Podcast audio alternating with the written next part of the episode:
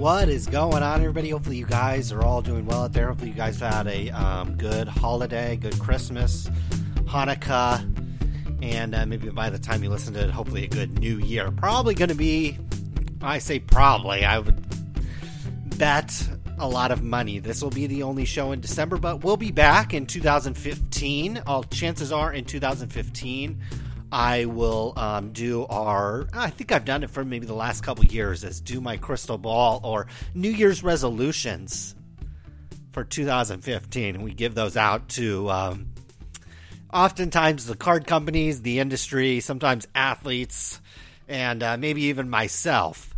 Give those out. And if you have any, you can always send them to me at sportscardshow@gmail.com or at sportscardradio. You can let me know, like, what are your New Year's resolutions? I mean, you could say you want to learn how to play golf, or, you know, more to the point, what are your New Year's resolutions for collecting cards this year? Do you want to go after a certain set? Do you want to spend more money? Do you want to spend less money?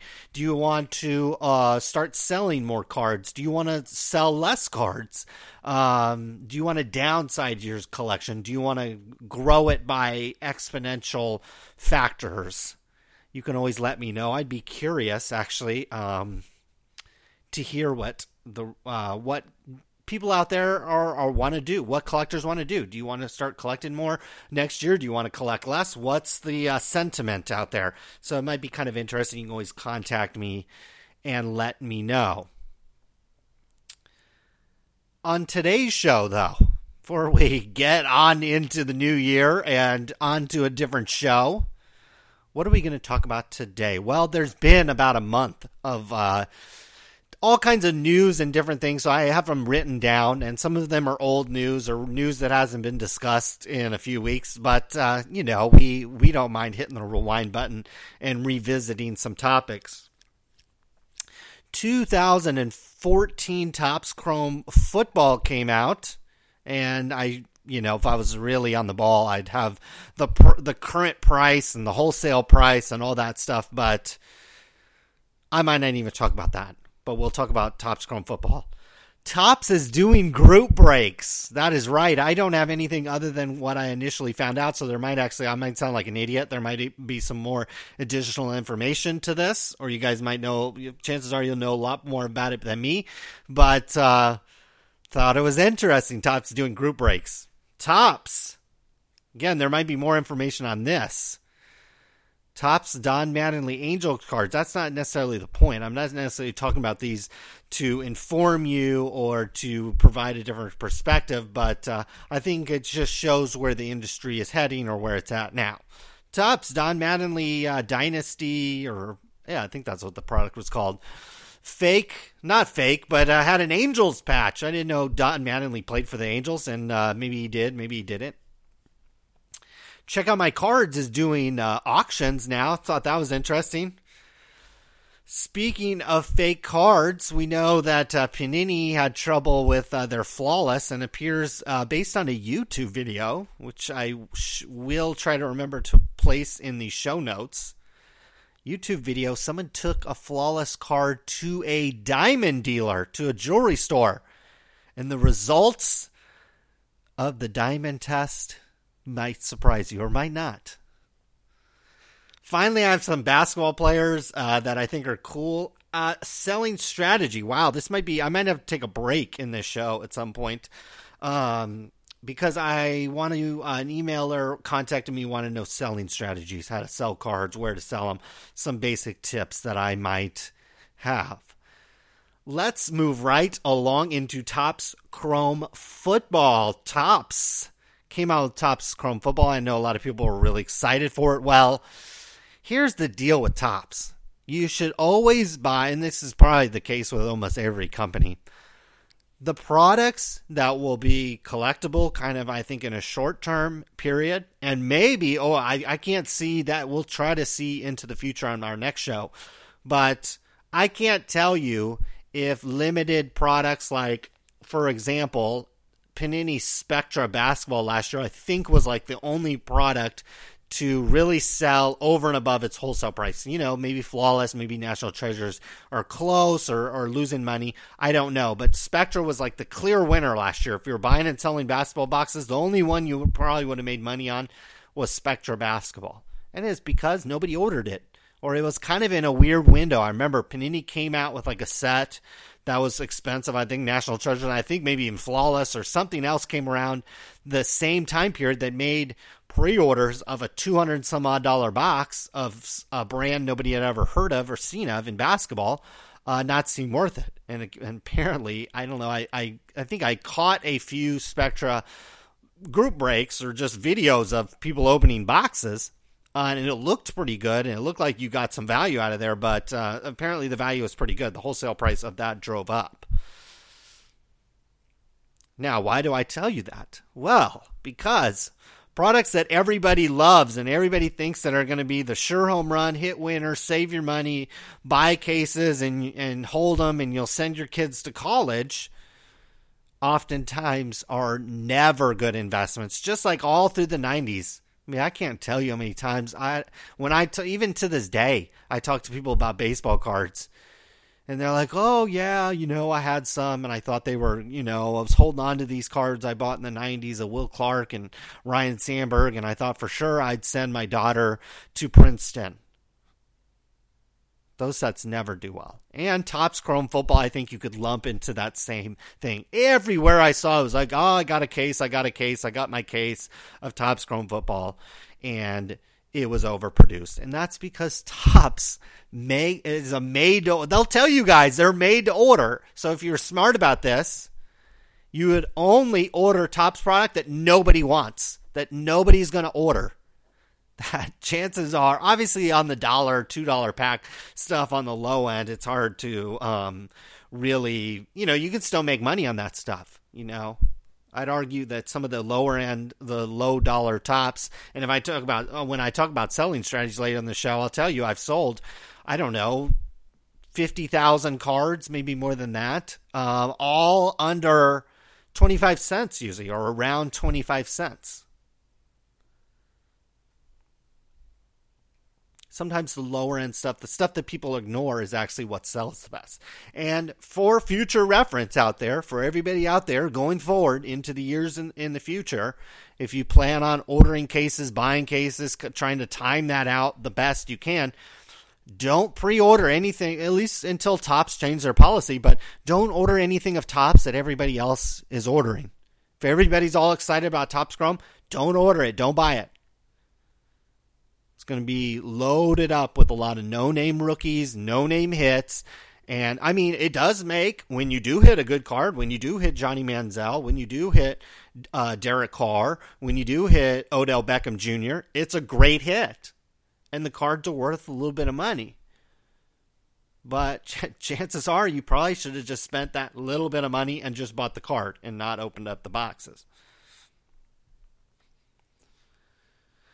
So, clearly an example, Topps Chrome, of the state of the hobby. When Topps could have limited production, made it hard to get, and the boxes would be $150, $200 right now. But nope, Topps will just take every pre-order, every last pre-order they get for Topps Chrome, probably make a little bit extra for, obviously extra for retail and all that. But it's just one of those business models that doesn't cater to you, the collector. If you're buying this stuff with the hopes of reselling, if you're buying it with the hopes of it going up or the hopes of hitting good cards, it all goes out the window when they make a ton of it.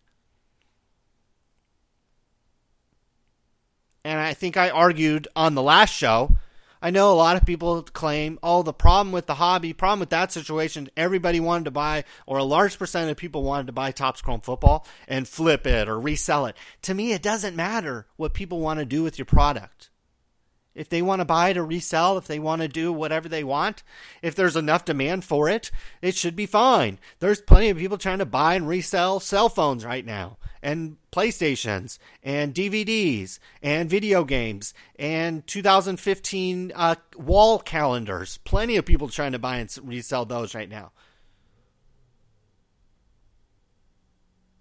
But when it's a collectible product, when it's something like coins or sports cards, and you're the one buying it hoping that it's actually collectible one day, then...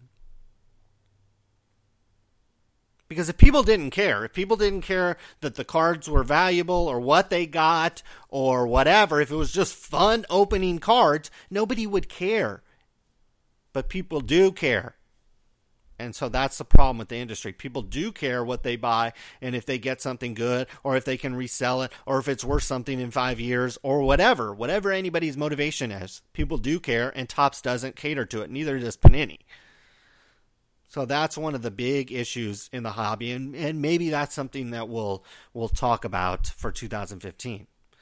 More Topps news. Topps is doing group breaks. I should play, if I was really super cool, I'd have sound effects on this podcast. And I'd play like, I don't know what the music would be. Like some kind of coronation music. If I watched movies, I could probably figure out a scene in a movie to compare it to, but... Maybe there's music for Phoenix rising from the ashes. Something like that. I think for years, been on this podcast, and my brother's been in other outlets as well, podcasts and Twitter as well, saying the exact same thing. That I would never shock any of us. This was years ago. I mean, now it's, oh, Topps is doing group breaks. But years ago, 2-3 years ago, that notion was like saying we'll step foot on Mars in my lifetime or in the next 5 years. So Topps is running a promotion. I mean, it's kind of an interesting promotion. I got to say, it's one of the more creative ways a company probably could have used group breaks to its advantage. But essentially, they're putting redemption cards or exchange cards, whatever, however you want to call them, that'll have a Topps product that is about to come out, like Topps Triple Threads or Topps Tribute. I think they're doing it for every single one of their products or most of their products. And it'll have a team underneath. So it'll have Blue Jays or the San Francisco Giants or the Oakland A's. And it grants you the right into that break. And I guess to sell the right to that break. So very interesting. Topps is going to be streaming, and I guess, again, there might be more updates to this, but from what I saw, they were going to do it on YouTube. And there should, a light bulb should go off on some of you group breakers' head, you know, using a product like YouTube. I think they've been, certain publishers could stream to YouTube for years now, live stream for years. And I think they're probably rolling, I don't know. I don't know this for a fact, but chances are they're probably rolling that out to a larger number of people.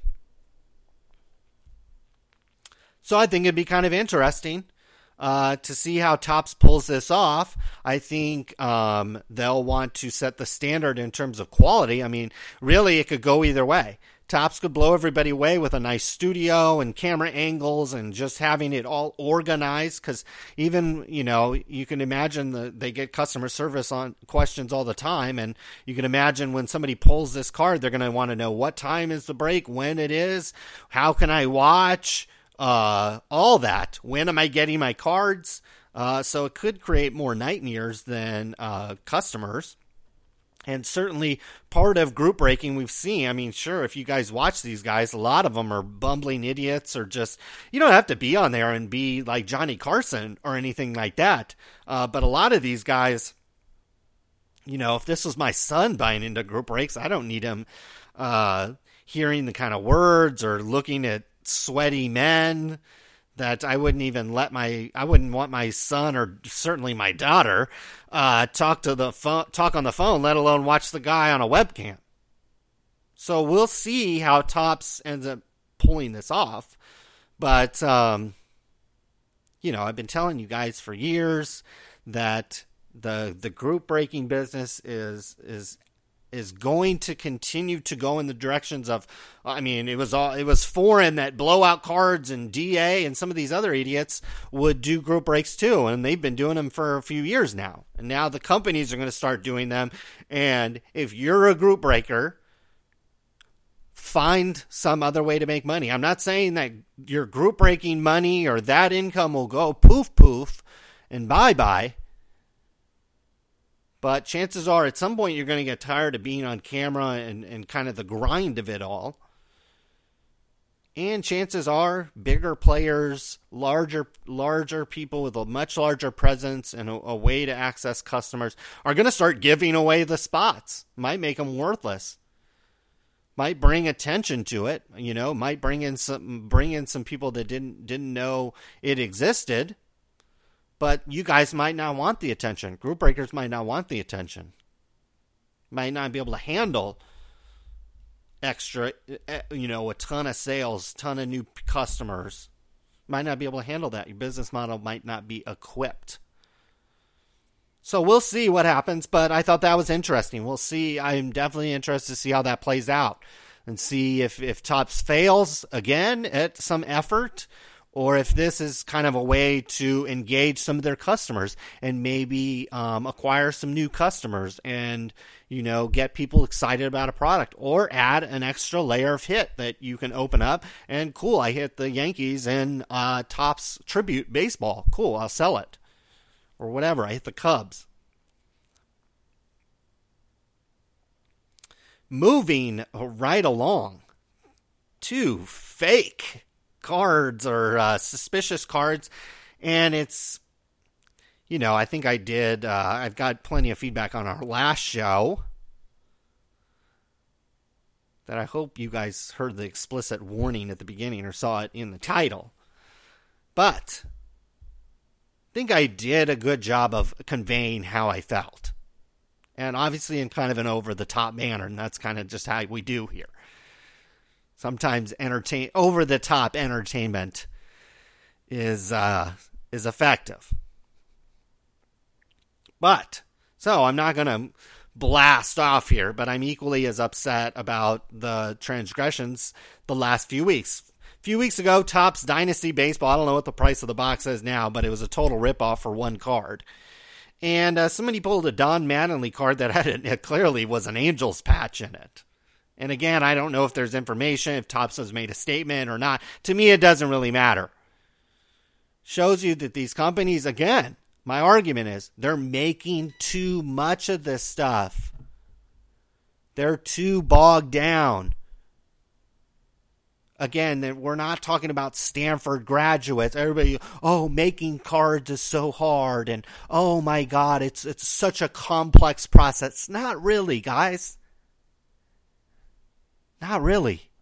Go to college and you'll have a class that's probably harder than making a set of cards. Trust me.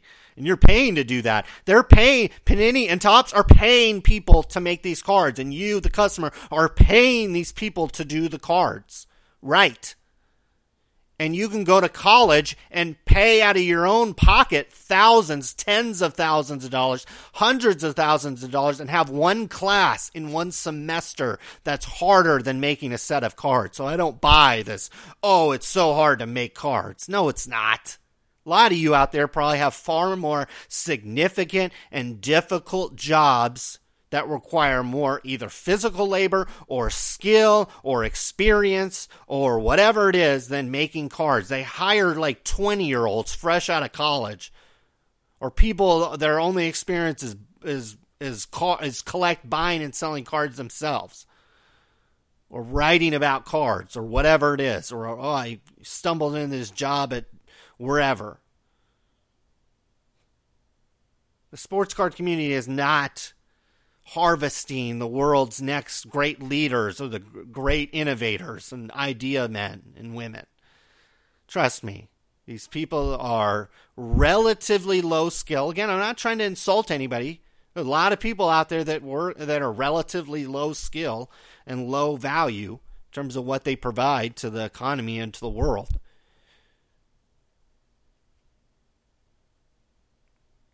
And for the most part, what Topps and Panini and Upper Deck and all these companies produce is relatively low importance to the overall scheme of things. And so they attract low, I wouldn't say low quality. There's certainly employees out there. Leaf has an employee that I happen to really respect and value his opinion. And he has a lot of experience in the industry. And there's other people out there that are probably in this industry that at least have some knowledge. Not a lot of them work at these card companies, though. And not a lot of them, if they do work at the card companies, are directly involved in actually manufacturing the cards.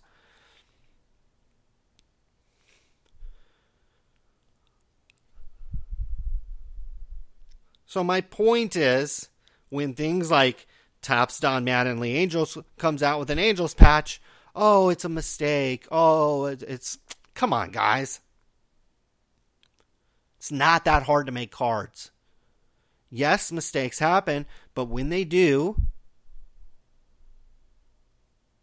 you need to address them. At least Panini addressed. We'll right, pretty much, not right away, but they addressed the situation. And they might have, really, in hindsight, Panini probably should have waited another day until they made their first response. Because their first response, obviously, was kind of a panic. There was panic, I'm sure, inside Panini. The guy that was responsible for putting the fake jersey cards or the player-worn jersey cards, and he knew it. Whoever did this set, or maybe it was a group of people, they knew what they were doing. They probably tried to figure out some story, and they realized it wouldn't fly, and so a couple days later, they had to make another statement.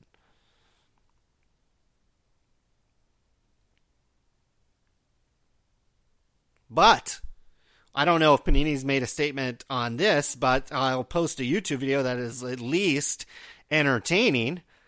A gentleman brings in two Panini Flawless cards to a jeweler to have them tested, and the diamonds... One of the diamonds, I believe, was found to be fake. Not a real diamond, so shocking. Panini puts in jerseys that weren't even worn by the player at best.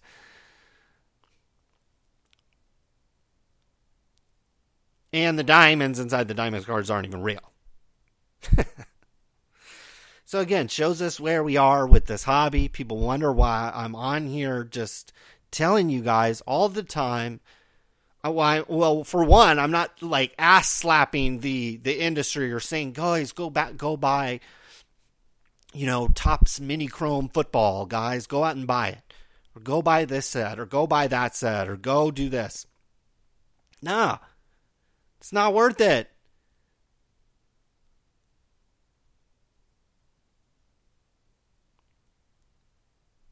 It's not worth buying this stuff anymore. Companies don't care. They're putting fake diamonds and missing the jersey cards and putting player-worn stuff in $1,600 boxes. These guys don't care anymore. Don't support them. Don't buy any of this stuff. And I'm sure if we keep looking, keep digging, you'll find more and more cases of this. This is not just, one mistake or one set or one card. Trust me, there's a pattern here. It just doesn't materialize overnight. Keep digging and you'll find that, there's a reason why people like me, and I'm kind of in the minority, it feels like, tells people not to buy this stuff. Don't support these companies. They're idiots. They're crooks. Based on my track record, just in predicting the group breaking industry, where that was heading, what that was doing years ago. And now we're there. Quote, big breakers have fallen off and come back and left again. Oh, and now DA and Blowout. Oh, they do breaks too. That's no big deal. Oh, and now Topps is doing breaks. So we'll see. Let's see if my predicting strategies are as good. I wrote this note down of these three NBA players a week or two ago, and admittedly I wouldn't say cooled off, but they've settled, come back down to earth is usually one of the terms I like to use. Occasionally, NBA players and every sport, guys break out, and then, especially in the NBA, the NFL, it's one thing. You get hot for 4 weeks, and if it's the right 4 weeks, you're a legend. Whereas in NBA, yeah, you could get hot for 4 weeks, but, unless it's the NBA Finals, nobody's really going to care. But the Sixers aren't as bad as they're still a bad team. But I'm slowly, I'm guessing it's kind of like one of those, it's like Amazon. Like if you own Amazon shares for the last 10, 15 years, Amazon has like one quarter where they've made money. So in 3 months out of the last 10 years, Amazon's made money. Every other time, every other situation, they've lost money. Amazon's lost money. That's why everybody loves to shop there, because the website doesn't even make any money. So, I can see if you're a Sixers fan, you kind of need that perspective, because it's like, oh, we trade this guy and we get nothing, or we trade a guy and we end up cutting him. And now they're starting some guys that probably shouldn't be, Nazr Mohammed and this other guy that shouldn't be starting. But there's some talent on the Sixers. Robert Covington has come straight out of the D League and is solid. If you're into like a 12-man, 14-man, certainly 14-man NBA fantasy league, God, you got to have Robert Covington. He would have been one of the best waiver wire pickups of the first month of the season. He's a good player, and he's probably a lot better because he's on the Sixers, and there's really, there's no veteran that's going to, like Rodney Stuckey or someone like that, that's going to take a bunch of shots. Robert Covington's not a bad player. Nerlens Noel, here's a guy that if you pulled his cards and you put him in the box, he's not going to blow up anytime soon, but I like his game. Just like Robert Covington. He might have, obviously in the deeper circles of NBA collecting, he's probably gotten some love, but a lot of you probably haven't even heard of him. Nerlens Noel, obviously most of you heard of because it was a top pick and he was out all last year. He's a good player. He's a very good player. I think he could become like a slightly better, like Rashid Wallace, if he gets his jumper. He doesn't have the jumper right now, but he blocks shots. He can defend relatively effectively for essentially a first-year player. I think he's only like 20 years old. He's not very old. So obviously, he's a rookie, but he came in young. He was like 18, 19 when he came in. He's a solid player. Both, I think, especially Noel. I'd rather have a Noel card. If you gave me the choice, with like a would I rather game, would I rather buy a Michael Carter Williams rookie to hold for the next 5 years or Nerlens Noel? I'm probably going with Noel.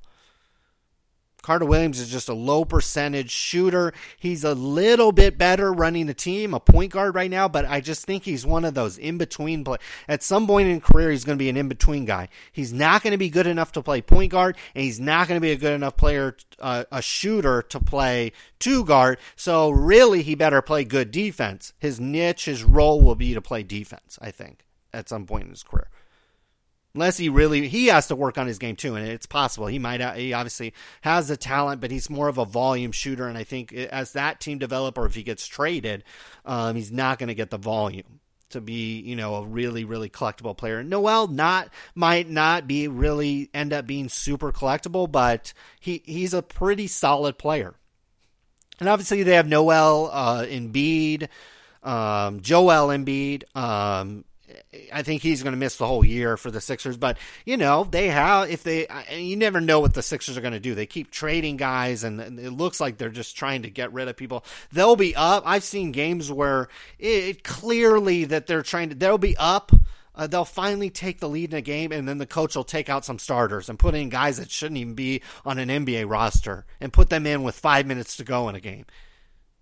I've seen that several times. The Sixers are clearly trying to lose games, but if you have a 2, 3, 4 year perspective and this core group of guys that they have can stick together, it's not a bad group, not a horrible group.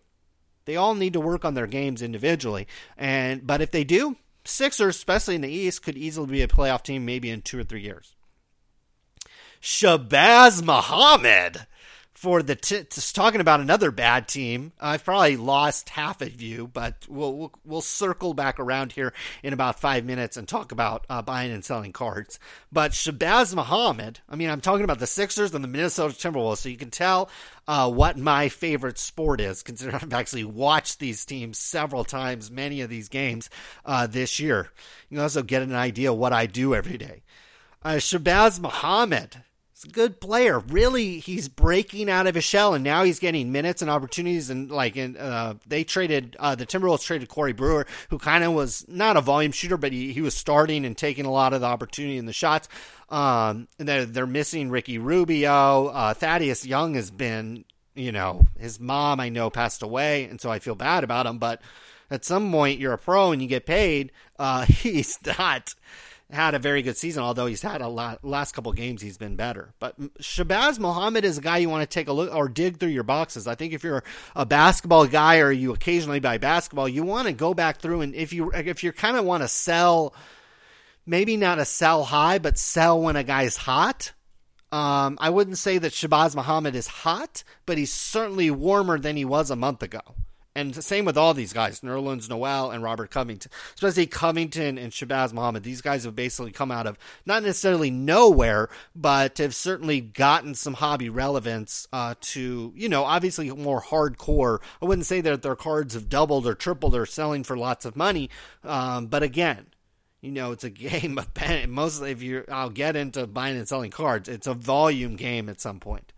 And if you want to sell more to peaks instead of when a guy is in a valley, Shabazz Muhammad and Robert Covington, certainly guys you want to, again, if you're not a buyer or seller, it's regardless. If you have boxes of cards laying around that you have basketball cards in, you might want to go back through and see if you have either of those two players, because they're both obviously getting more relevant. And the longer they sustain it, then they become actually very relevant. There's lots of examples of a guy, Jeremy Lin's probably the greatest example ever in the NBA or almost any sport of how a guy can get hot in a very short window. And that's clearly when you want to sell. You never, never, never, never want to buy in those windows, because Jeremy Lin's now on the Lakers.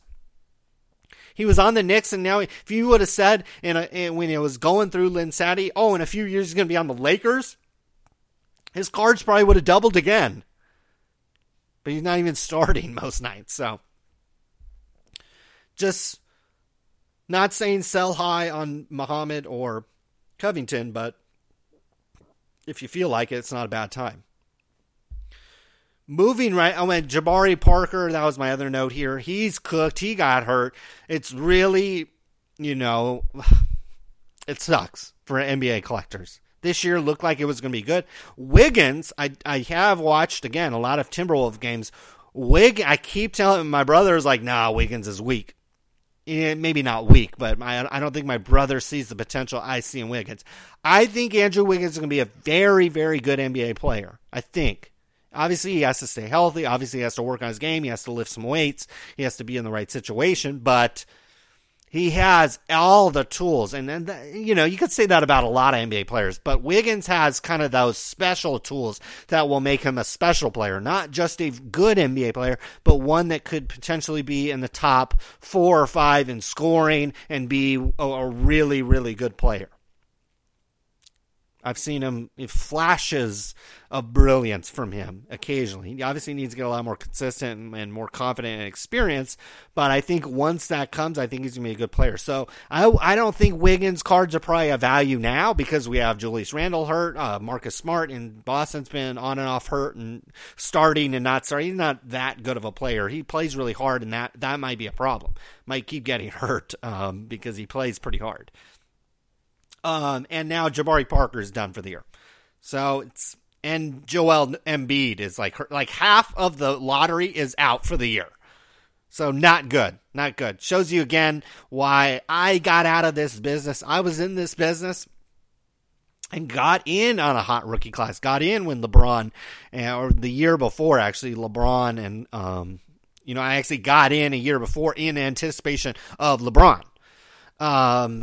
But yeah, it's just a hot and cold business, and more often than not, it's getting colder. It's getting harder. So stay out. Selling, and perfect transition. Maybe you should sell your cards. Maybe your New Year's resolution. Remember, I'm fielding those. You can send me an email, sportscardshow@gmail.com, or at sportscardradio, or any other means you might find necessary. Let me know what you're collecting. Or maybe you're buying more cards. Maybe I'm wrong. But I bet we have a certain percentage of listeners out there that want to sell some of their cards, that want to get rid of them, or maybe even their wife or their kids or whoever's. They got to sell for whatever reason. They need the money or they need the space or both. Doesn't matter. Some selling strategies. One thing I thought that was interesting is Check Out My Cards is beta testing auctions. So that might bring a whole new liquidity to Check Out My Cards, which I think is interesting. I think right now only either select sellers or Check Out My Cards themselves is selling stuff via auction on the site. But I thought it's an interesting thing. If you're into selling cards via auction, like the complaint a lot of people have is on Check Out My Card. Here's the rub about Check Out My Cards is if you're not the lowest price and the card's not hot, which is probably 99% of cards out there, your card isn't going to sell. You got to be the lowest price. And if you're not even on the second or third or fourth lowest price, your card's never going to sell. Never going to sell. Especially the higher dollar stuff just doesn't sell as fast anyways. It's not like eBay, where the only cards that really sell on eBay are typically, $3, $4, $5 and up cards. Whereas it's really the opposite on Check Out My Cards. If you want to sell a bunch of cards, you need to buy the little 5 cent, 8 cent, 9 cent cards and sell them for, hopefully 15 cent, 20 cent, 25 cent, 75 cents, but rarely over 75 cents and rarely over a quarter. I would say the vast majority of my cards that I sell on Check Out My Cards aren't over a quarter and are guys that aren't famous, that had one good year, or it's some set that everybody thinks the cards are worthless, 1992 Topps or 1990 Topps or whatever, or 90s football. Vintage stuff, if you have vintage stuff, it sells very well as well on Check Out My Cards, especially at a low price. I'm always buying, people blow out vintage cards on there for 10 cents, 15 cents, and they sell for 25 cents, 30 cents, 50 cents all day long. So on Check Out My Cards, I think that's now become a very relevant place to sell. I recommend, I should probably do a video. I could describe my method of buying cards on there. I've bought 64,000 to date, over 64,800 cards, and I have a method to buying them. And my brother has developed a method to buying those cards. And I've sold 58,000 cards. So my ratio is not bad. I mean, I've sent in 9,000 cards myself. But I've sold a large percentage of the cards that I've sent in. And I have about 15,000 right now. And I bought, I think over the last few months, over 5,000 cards. And I would say 99.9% of them are under 25 cents. Are you going to make my strategy? Is my strategy going to make you a bunch of money in a 3-month time frame? No. Is it going to make you a bunch of money in a year? No. But I have a much longer time perspective on Check Out My Cards. I look at it as kind of a much longer term investment that I buy and acquire all these cheap cards and I sell them. And I make, 5, 10 cents, 15 cents here and there. And if you do that over a long period of time, I'm not really in it to make money. It's kind of just a way to stay engaged in the hobby. It's kind of fun, and it does make a little bit of money over a long period of time. I mean, I've had $23,000 worth of sales, but believe me, I've never drawn a check for $20,000 or anything like that. I've had $1,000, $2,000 checks, I think even $3,000 checks that I've withdrawn, because I didn't really need that much money on the site. There's only so many 10-cent cards you can buy. And, a couple $100 on there goes a long ways. But that's my strategy if you're trying to sell on Check Out My Cards. If you're sending in your cards, you got to be the lowest price. Otherwise, they're not going to sell. They're going to sit there. The other thing is to maybe have a little bit longer time horizon on Check Out My Cards. If you're trying to flip the cards, just go to eBay. Don't waste your time. But if you have a much longer time period, or you have a little bit older stuff that's not hot, stuff that's not going up or down as quickly as some of these current players are, Check Out My Cards might be for you. But if you're really trying to make money and trying to buy and sell, you need to buy and sell the cheap stuff. If 5 cent, 10 cent. Again, it's not every card. I'd have to do a YouTube video to probably properly explain it. But there's a method to buying 5 and 10 cent, usually 8 to 10 cent cards, 15 cent cards, and how to identify which ones to buy. Because I don't care who the player is. I don't care what the set is. It's all about supply and demand. It's all about how much supply is on the site and how much demand is for the cards.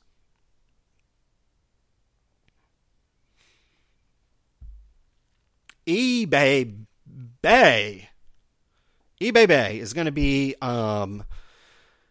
it's going to be interesting to see what happens to eBay in the next 2 or 3 years. You have the presence of Alibaba and their business model that could end up could buy eBay. They could easily buy eBay. They could pressure, they could come to market with something, not maybe Alibaba itself, but maybe buy up or build up another platform and compete directly with it. And it might change eBay's business model.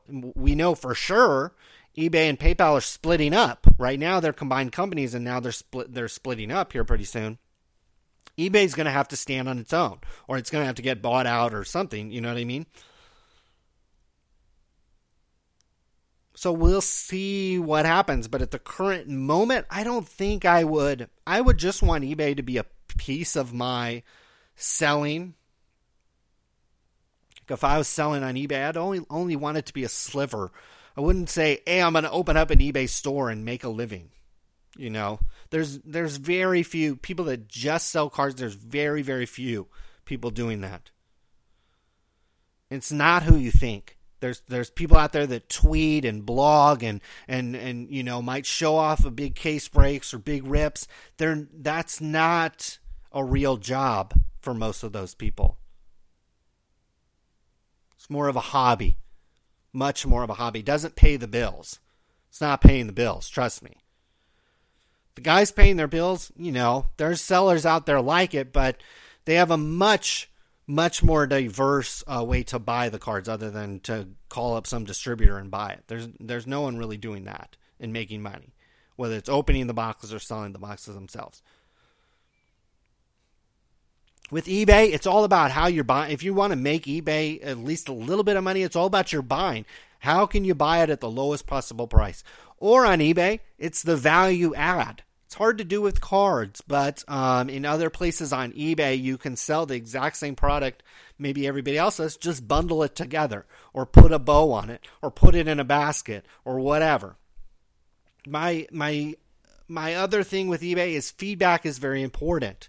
And if you're selling thousands of things a day, I don't think you need to worry too much about feedback as long as it's generally positive. Because, you could have a bad mark or a bad week, and you can make it up by selling thousands of items and getting thousands of positives to kind of bury those negatives. But if you're only selling every once in a while, you need to take very care of your eBay account. You need to make sure you communicate very well with people, and don't look to cut corners. This is one of the most frustrating things I see. I see people try to act like they're a big seller when they only sell 4 or 5 things a month. They cut corners on communication or filling out the listing or, having front and back photos and really going the extra mile to communicate with people. Don't think I need to cut back on tape and packaging, and I need to just show the front of the card and say, and do a really generic description. No. If you only sell a couple items, go all out. Have a template, have flashing lights, have, pump the card as hard as you can. Put his box score that he just scored 23 points. I don't know. But take a little bit extra time, and especially on the customer communication side. So if somebody wins the auction and say you have to go out of town or say you're busy and you didn't get it out the very first day, be honest with people. Be upfront. That's always the best way to kind of squash a potential negative feedback on eBay is to be upfront. Say, hey, I know you won this auction. You paid with PayPal yesterday afternoon. I got busy at work, but I'm going to go. I got your card all packaged up. Here's the tracking number or whatever. I'm going to get you the tracking number by tomorrow morning when I mail it out. If you're a big seller, forget it. If you're a big seller, you're cutting corners on packaging. You're cutting corners every place you can, because every penny you save on the process ends up going right in your pocket. But if you're a small guy, don't worry about that. A website. A lot of people, I want to have my own e-commerce store. Unless you have thousands, and I mean thousands of cards just ready to sell. I mean, a lot of us have thousands of cards, but nobody wants half of them or 90% of them. If you have a bunch of autograph cards and a bunch of jersey cards and a bunch of stuff that probably does sell, and you're willing to price it right, because it's not going to sell if you put full book value on every single one of your cards on a website. It's not going to just magically sell because it's on a website. It's got to be priced right. It's got to have some kind of demand. But if you meet those two things, set up a website, because you're going to save costs in terms of eBay, and you're also going to get more return. There's less competition. Think about it. If somebody goes to eBay even to check your own auctions, he's going to be able to compare you against 50 other people. Whereas if he comes directly to your website, he'd have to type in some other address to compare him. He might have eBay up at the same time. But that's why you've got to price it competitively, and you got to have a card or cards that are in demand. And it's a great way to cross-sell. If you are selling quite a bit on eBay, include in every single package. You can print out on one sheet of paper probably 50 different things. I mean, that's really all you need. You could get business cards for probably pennies per, maybe even less than that, maybe a penny per business card, and slip them into every product that you sell. Especially if you sell a lot, you'll notice people will definitely go to your website.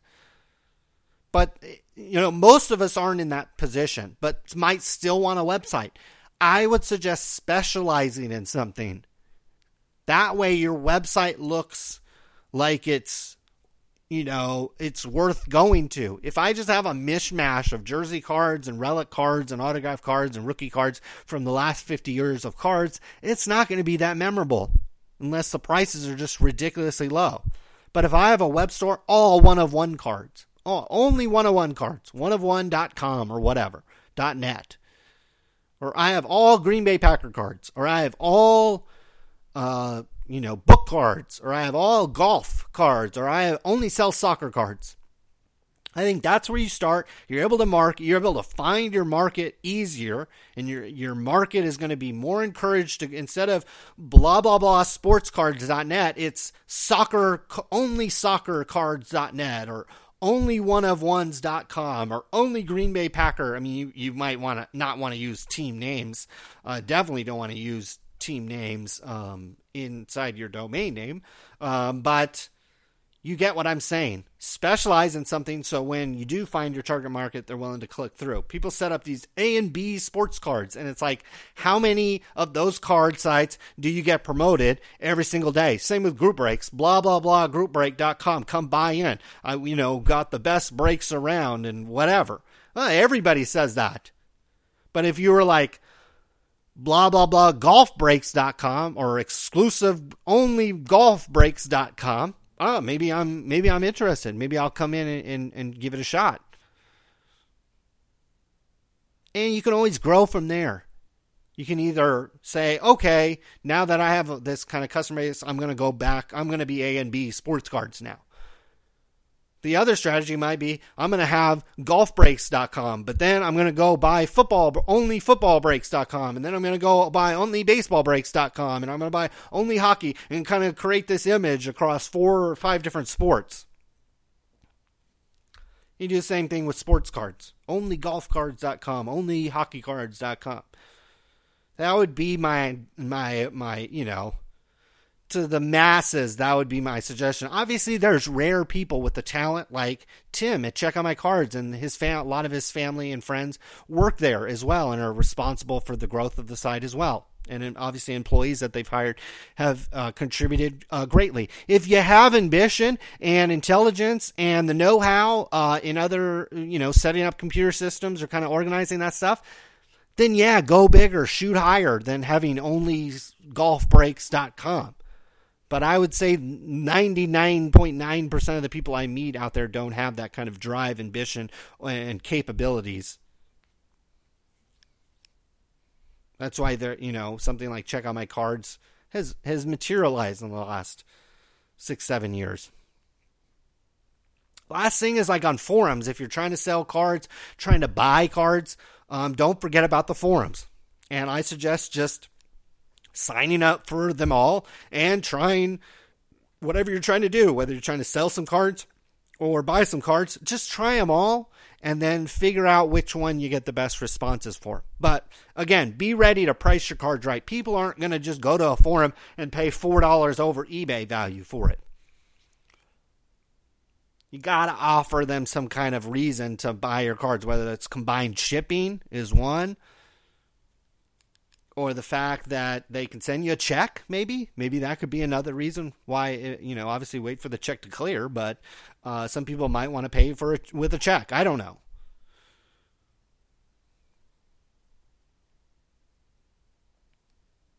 But 50 minutes, I think you don't need these shows to be much longer than that. So we'll wrap things up. We'll be back 2015. And talk about, we'll do some New Year's resolutions for sports card companies, for pillars and leaders of the industry. I'll do some group breaking. I'll probably do a group break, New Year's resolution for group breakers. I'll do New Year's resolutions for collectors. If nobody contacts me, I'll develop my own opinion. If people contact me, I'll be able to form my opinion that way. We'll do, maybe I'll have... New Year's resolutions for the show on my own collection. I'll do that. And so you have that to look forward to. But until then, enjoy the time off. Hopefully you have some time off from your job or school or whatever it might be. But if not, your number one New Year's resolutions for 2015 should actually be to work less. Not necessarily make less money or be lazier, but figure out a way to relax a little bit. Hang out with your family or do whatever you think would be cool to do. Take a vacation, play more golf, play more basketball, sign up for a class, go back to college, whatever it might be. But have a little bit more fun. That would be that's always my New Year's resolution. Have a little bit more fun, relax. And so until then, with that, we are out of here.